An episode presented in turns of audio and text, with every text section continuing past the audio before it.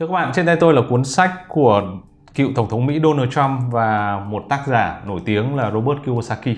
Và chúng ta đều biết rằng là Robert Kiyosaki có một cuốn sách ờ, được coi là để đời có tên là Cha giàu cha nghèo đúng không ạ? Và trong đó thì ờ, có rất nhiều các khái niệm mà bây giờ chúng ta đang dùng rất là phổ biến hiện nay trong tài chính cá nhân tại ờ, Việt Nam. Thế thì tôi có thể trích dẫn cái uh, cuốn Cha giàu cha nghèo ở đây, đó là cái quy luật số 1, quy luật đầu tiên trong Cha giàu cha nghèo mà tác giả Robert Kiyosaki à, đã cho chúng ta đó là bạn phải biết sự khác nhau giữa tài sản mở ngoặc assets và tiêu sản mở ngoặc liability. Và để được giàu có bạn phải mua tài sản. Đấy là cái quy luật số 1 mà trong cuốn cha giàu cha nghèo à, mà tác giả Robert Kiyosaki đã cho chúng ta. Thế thì à, ngày hôm nay tôi và anh Tuấn chúng ta ngồi ở đây chúng ta cùng bàn về câu chuyện À, phải làm rõ khái niệm thế nào là tài sản và tiêu sản. Vâng.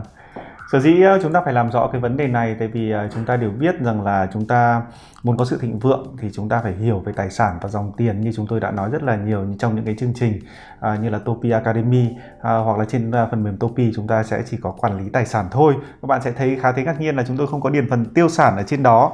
Thế thì ở đây thì khi mà tôi gặp vấn đề này thì tôi cũng ờ, hỏi trên cộng đồng cố vấn tài chính Việt Nam thì đa phần tất cả các câu trả lời thì ờ, tôi có thể chia sẻ với anh Long ở đây. Tôi hỏi một câu hỏi rất đơn giản thôi. Theo bạn, các khái niệm sau có khác nhau không? Tiêu sản, tài sản tiêu dùng và nợ vay tiêu dùng thì có đến ờ, tôi tôi nhớ là khoảng ờ, hơn 60% sẽ nói rằng là khác nhau tùy vào mục đích, tùy vào góc nhìn và tùy vào hoàn cảnh. Như vậy là những người mà rất ờ, thích về cái tài chính cá nhân, họ đọc Robert Kiyosaki nhưng có vẻ như là cái thuật ngữ này đến khi mà áp dụng vào thực tế cho đời sống cá nhân của mình thì họ cũng đâu đó cũng gặp vấn đề. Thế thì hôm nay anh Long là một chuyên gia về rất là giỏi trong mảng kế toán thì tôi cũng muốn hỏi anh thì nếu mà chúng ta có thể dịch thì liability dịch sang tiếng Việt thì như nào anh? Ở đây cái quy luật số 1 này thì ờ, Robert Kiyosaki ông ấy viết cuốn Cha giàu cha nghèo này vào năm 1985 anh Tuấn. Vâng. Đấy, và đương nhiên là viết bằng tiếng Anh bởi vì là ông là người người Mỹ gốc vâng. Nhật, ông vâng. sống ở Hawaii. Vâng. Đấy. Cho nên ông dùng hai từ là asset Vâng. tức là tài sản thì được dịch sang tiếng Việt là tài sản nhưng mà cái từ thứ hai là từ liability vâng. Đấy, mà lúc ấy trong cái quy tắc số 1 thì tôi đọc cho mọi người đó là tiêu sản xong rồi mở ngoặc liability vâng. liability trong tiếng Anh có nghĩa là khoản nợ ừ. Đấy uh, dịch một cách uh, rất là cụ thể thì nó có nghĩa là khoản nợ tức là chúng ta sẽ có một cái nghĩa vụ phải trả nợ ừ. phải chi tiền ra để để chi trả ừ. thế thì uh, nó có phải là tiêu sản hay không thế thì nó có hai cái điểm ở đây mà cái thuật ngữ này là cái thuật ngữ mà uh, rất nhiều người trên thế giới người ta chỉ trích uh, Robert Kiyosaki bởi vì là đã định hướng rất là sai. Vâng. Đấy, đây là những cái lời chỉ trích mà mọi người có thể Google thì mọi người có thể thấy. Đấy, định hướng sai như vậy thì khiến cho nhiều người họ à, áp dụng sai vâng. Đấy, trong cái nguyên tắc quản lý tài chính cá nhân thế thì à, à, đầu tiên là liên quan đến dịch thứ hai liên quan đến à, cái nghĩa bao hàm của nó mà viết trong cuốn cha giàu cha nghèo vâng. Đấy, dịch thì uh, liability là khoản nợ vâng. mà chúng ta dịch là tiêu sản tại sao à, tôi biết là tại sao mọi người dịch là tiêu sản bởi vì cái định nghĩa trong cái cuốn cha giàu cha nghèo ấy ông ấy định nghĩa là liability hay là định nghĩa tiêu sản là gì tức là là những cái mà khiến cho chúng ta phải bỏ tiền ra chi ừ. Đấy, cái chúng ta bỏ tiền ra chi ví dụ như là uh, các cái khoản phí mình phải chi này rồi, rồi khoản nợ vay mình phải trả vâng. Đấy. thì uh, thì nhiều khi chúng ta cần phải phân biệt rất rõ cái điểm này. Vâng. À, tôi cũng uh, tìm hiểu về vấn đề này khá là kỹ tại vì uh, À, tôi cũng muốn biết rõ là trong từ điển à, tiếng Việt có những cái từ này hay không thì hôm qua tôi có tra từ điển giấy thì cũng không có anh Long. À, tôi cũng tra vào từ điển của viện ngôn ngữ học thì cái từ tiêu sản cũng không không có. Tuy nhiên khi bất cứ một bạn trẻ nào đến với chương trình Wow Intelligence và tôi hỏi rằng là thế tại sao em à, em rất là đủ điều kiện rồi công việc ổn định rồi? Và trong cái à, mục tiêu của cái giai đoạn mà chúng tôi gọi là cái giai đoạn đang xây tổ ấm đấy nesting à, từ 20 đến 35 thì em đầy đủ điều kiện tại sao em không mua nhà? Thì bạn ấy nói rằng là em đọc cha giàu trang nghèo. Và em thấy rằng là ông ấy nói là mua một căn nhà hoặc là mua một cái xe thì đều là tiêu sản cả. Chính vì vậy là thôi em cứ ở nhà thuê. Thế thì ờ, đến thời điểm hiện tại thì bạn bảo là nhưng hình như không phải anh ạ. Nhà thì nó cứ tăng giá thì là em không giải quyết được vấn đề này như thế nào. Thế thì để ờ, định nghĩa là một phần thôi tôi sẽ ừ, cùng với các bạn à, sẽ có một số câu hỏi à, với anh Long được không? Để chúng ta sẽ trả lời xem rằng là từ cái ờ, định nghĩa cho đến thực tế nó sẽ như thế nào. Thế thì câu hỏi đầu tiên tôi muốn dành cho anh Long uh, đó là ngôi nhà mà bạn đang ở là tài sản hay là tiêu sản? À, rất là cảm ơn anh Tuấn. Thế thì uh, câu hỏi này tôi dành cho các bạn.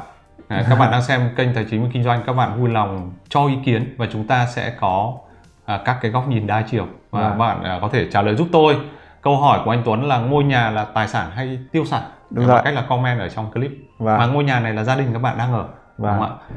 Thế nhưng còn đối với tôi thì à, chúng ta thấy rằng là à, trong cái cuốn cha giàu trang nghèo thì nói rằng là ngôi nhà bạn ở ấy mà chỉ để ở không ấy thì bạn sẽ phải là chi tiền à, ừm, phí này. Và đấy, phí à, để bảo dưỡng ngôi nhà này. Và rồi các cái loại à, tiền mà duy trì cho nó ví dụ như điện nước tất cả các thứ khác. Và đấy mà bạn lại không sinh ra tiền. Vâng. cái nó không sinh ra tiền à, thì nó không phải là tài sản. Ý Vâng. của robot Kiyosaki thế mà mà lại phải chi tiền cho nó Ừ. à, còn ở à, các cái quốc gia phát triển như là là Mỹ mà mà ông ấy viết cuốn cha giàu trang nghèo thì bạn còn phải trả tiền thuế nữa và thuế nhà đất nên bạn mà ở một cái ngôi nhà mà à, trong khu rừng rất là đẹp xong đối diện với bạn là hồ nước nữa thì bạn sẽ phải trả tiền thuế rất là đắt đấy thế cho nên là ở cái bối cảnh đó thì ông ấy nói rằng là ngôi nhà đó là tiêu sản và Đấy, thế thì câu chuyện thực sự nó như thế nào?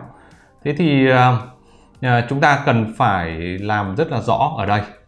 Đấy, thứ nhất là à, chúng ta có một ngôi nhà. Đấy, bây giờ là bạn à, có một ngôi nhà thì bạn à, sẽ phải chi những cái khoản vừa rồi. Ừ. Đó. À, Việt Nam mình thì chưa có thuế và sắp tới có thể là đánh thuế tài sản thì cũng không biết được nhưng mà Việt Nam thì chưa có thuế thì chúng ta cần phải hiểu rõ cái đó nhưng cái ngôi nhà của bạn nó mang lại giá trị cho bạn Đúng rồi. cho dù là giá trị của bạn là giá trị ở hay là giá trị gì đi chăng nữa thứ hai nữa nó là một thứ mà bạn sở hữu và nó tăng giá và Đấy.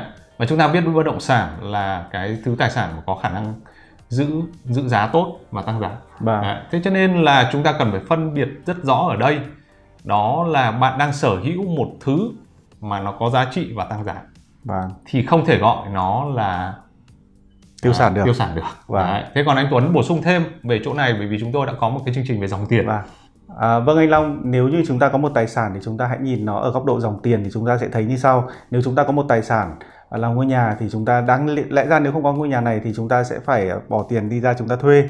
À, đúng không ạ? Thế còn nếu mà à, bình thường thì nếu mà chúng ta có ngôi nhà này và chúng ta không có tiền chúng ta phải vay thì khi tổng hợp hai cái dòng thu nhập này lại chúng ta sẽ thấy rằng là cái dòng tiền của chúng ta sẽ là dương hay âm và chúng ta sẽ biết đó là cái tài sản của chúng ta có mang lại giá trị hay không. Vâng.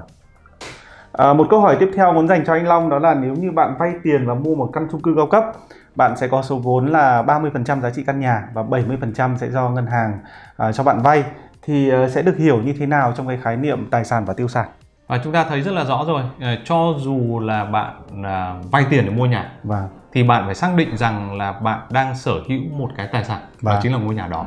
Và nhưng đồng thời bạn cũng sở hữu một khoản nợ. Đúng rồi. đấy à, và nếu như mà chúng ta quen dùng cái từ tiêu sản thì bạn sở hữu cả tài sản và sở hữu tiêu sản. Đúng rồi. chứ không phải là ngôi nhà đó là tiêu sản. Đúng rồi. được không ạ? Đấy, chúng ta cần phải rất rõ. Vâng, đấy, và à, như anh Tuấn nói ở phần trước là nếu như bạn sở hữu một cái tài sản thì nó mang lại giá trị cho mình. Tức là Ừ. thay vì mình không có cái nhà đó thì mình phải bỏ tiền đi thuê đúng không ạ?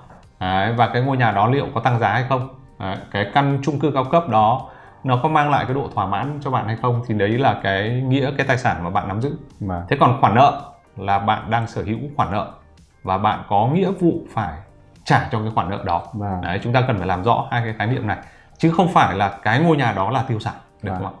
Như vậy là chúng ta có thể cân đối giữa những cái um, cái um, giá trị uh, của tài sản của chúng ta tăng lên với những cái khoản mà chúng ta phải trả cho căn nhà, ví dụ như là nợ vay này, phí bảo trì này hoặc là những cái uh, chi phí khác để chúng ta biết được là tài sản dòng của chúng ta có dương hay âm đúng không anh Long? đúng thế Vâng. đó chính là cái giá trị à, khái niệm tài sản dòng mà à, chương trình gần nhất chúng tôi có nói đến Và và tôi xin đi đến câu hỏi thứ ba à, đó là nếu như bạn à, đã có một cái khoản tiết kiệm đủ lớn để bạn có thể mua một căn nhà phố 5 tầng giả định như là bạn đang trong à, độ tuổi khoảng 30 và bạn cho thuê à, hai tầng dưới và bạn ở 3 tầng trên thì có thể hiểu định nghĩa tiêu sản và tài sản như thế nào.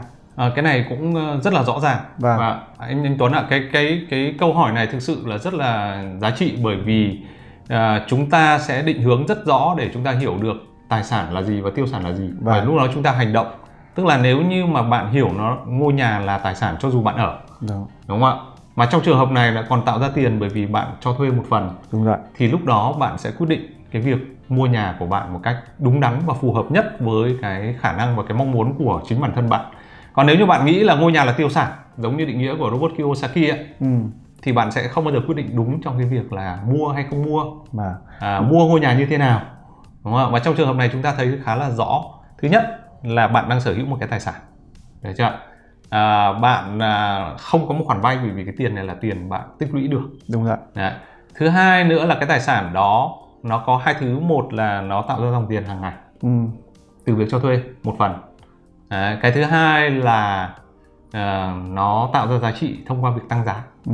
Đấy. và cái thứ ba là đương nhiên là bạn sẽ tiết kiệm tiền đi thuê nhà à. đấy thường các quốc gia phát triển thì à, phần nhiều các bạn trẻ ở độ tuổi 30 là họ tính cái phương án như thế này anh Tuấn ạ vâng. tức là mua nhà và sau đó gọi là à, gọi là sublet ừ. sublet tức cho là thuê một phần cho thuê một phần vâng. Okay.